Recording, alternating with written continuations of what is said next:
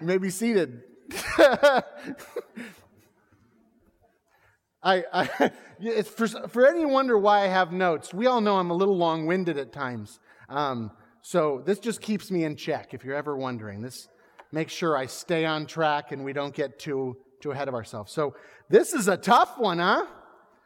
Don't hear these that often. I know what you're thinking. How is Pastor Alex going to do the theological gymnastics to make this really good news for us? How's he going to dodge the fire, the divisions, the hypocrites and fools? Well, guess what? I'm not. We're, we're marching right through, folks. We're going on a bear hunt. Can't, got to go through it, you know? Uh, but you're right. I am going to look for the good news in this because I do think there is something really great to be said here a word of challenge and a word of promise and hope.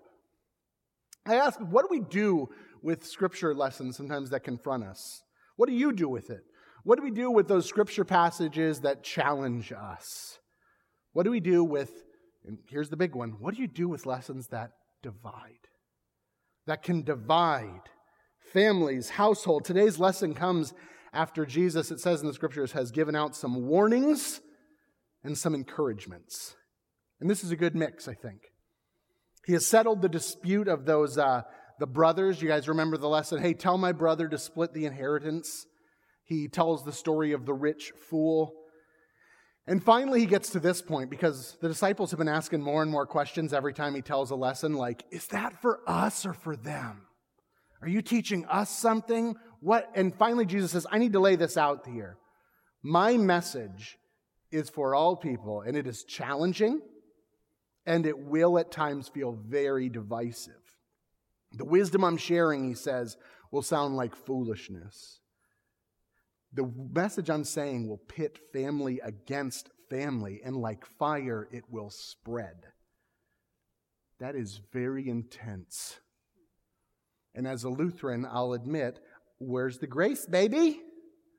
I want grace. I want that good news. I want to know about forgiveness. As a Lutheran, I struggle with these texts because traditionally I don't recall sitting in church or sleeping as my son is doing in church um, and hearing lots of stories about division and fire. I don't remember that. This doesn't sound right. I feel like you've probably all heard this before, but I've heard it. Um, Jesus the divider doesn't sound good to me. But in truth, I've heard us talk about that as a body of Christ. I've seen it. I've heard in my limited career as a pastor, I've heard many people say the church should not talk about divisive matters. Social issues, political issues. Let's just stick to the Bible, they say, which is about social and political issues. So, spoiler alert it's divisive. It is. We're talking about divisive things, but we want something that unites us. We want something that builds us up. And I don't disagree. But here it is plain and simple. My message will divide families.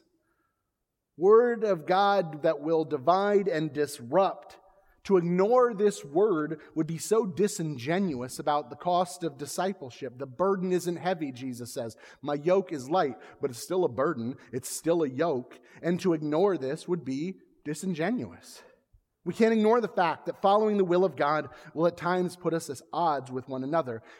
Sometimes at odds with our own self, our own identity. Have you ever heard a word from God that has convicted you, confronted you? challenged you or changed you. Teachings that, a- that leave us asking the question Am I one of those fools they're talking about? Am I a hypocrite?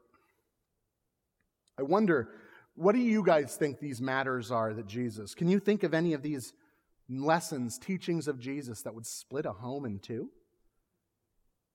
I bet you can. Let's go through some of the really like just basic Jesus teachings.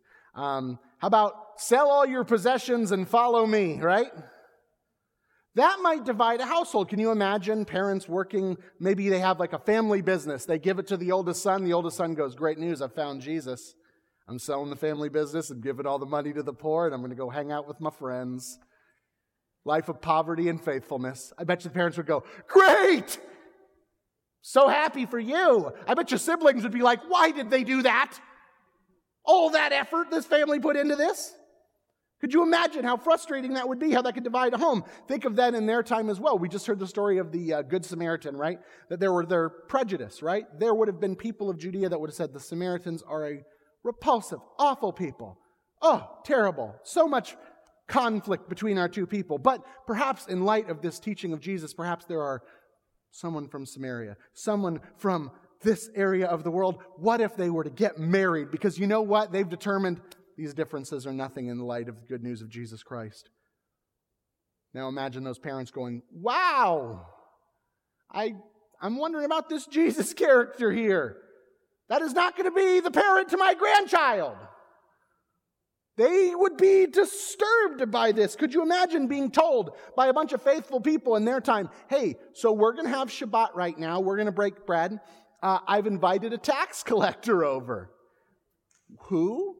You know, the ones that take all of our money and give it to Rome to offer, you know, offerings to gods we don't worship. They're like, yeah, I know who the tax collector is. I see him often. He's coming here? Yeah, for worse, like break bread, because because we're on a team now. And they're like, not my team. What are you doing? That happened. That's who Jesus hung out with. Tax collectors, sinners, outcasts, people you would have called a traitor. Imagine that. These are examples all of these are examples of something like an outsider, an enemy, um, some sort of wild, reckless generosity. Whatever it is, it's about flipping things, making the inside outside, the outside inside.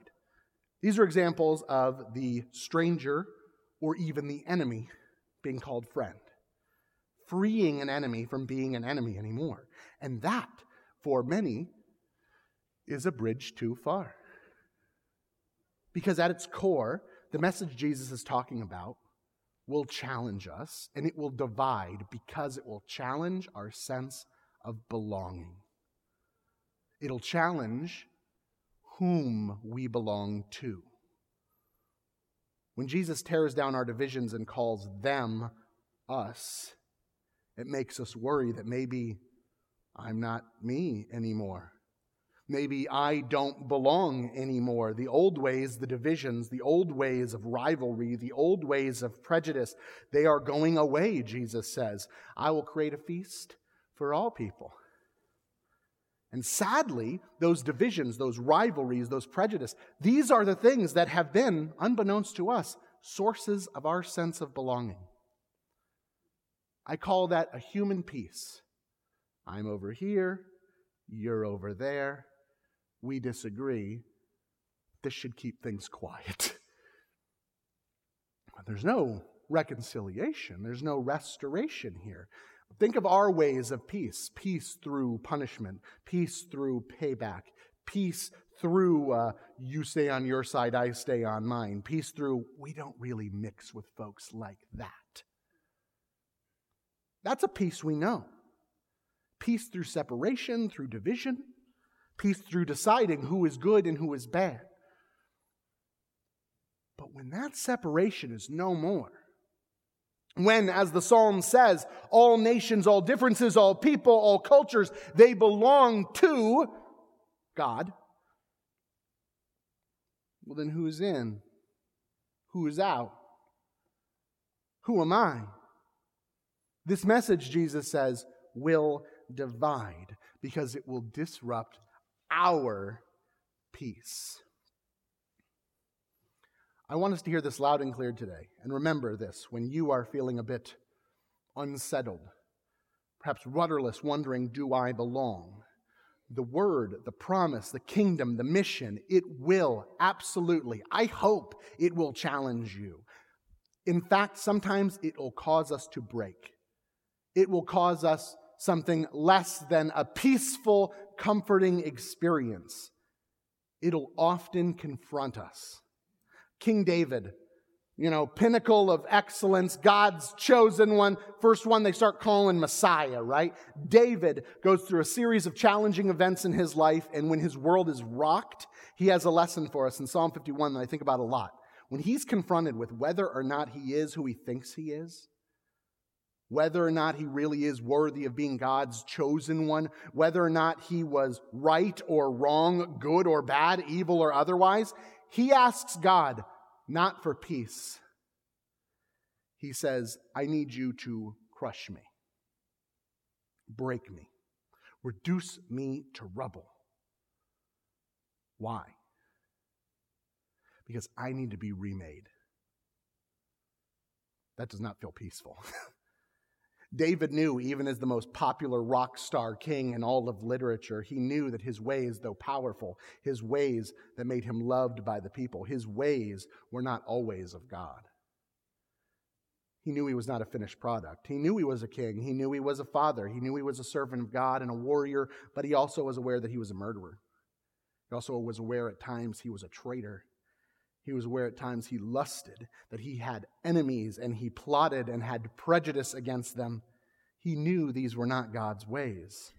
And he said, Lord, I need a rebuild. I need a rebuild. He asked to be refined. He asked to be remade. He even, he will say a later thing where he says, um, wash me. And that always sounds good. We say wash, and all of us think of babies at a baptism, I think. It's just ingrained in us. But I want you to think of how you washed clothes in the olden days.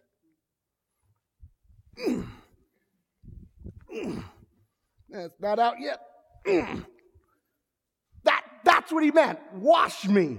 Beat me against a rock. That's not peace. That's being remade. That's being undone. That is division. And I think of that, it's like resetting a broken bone. It's painful, but it is a step of this healing process. I think of that pain that comes from uh, removing a splinter.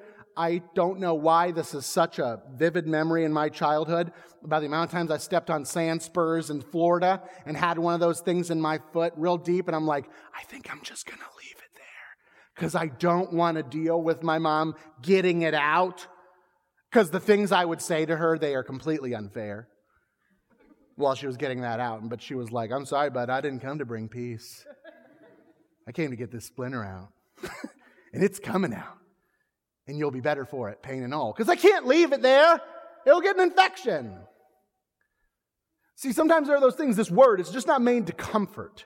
The word is not always made to just comfort. It's also made to remake. And as frustrating as that can be in the midst of the rebuilding process, it is truly a good thing.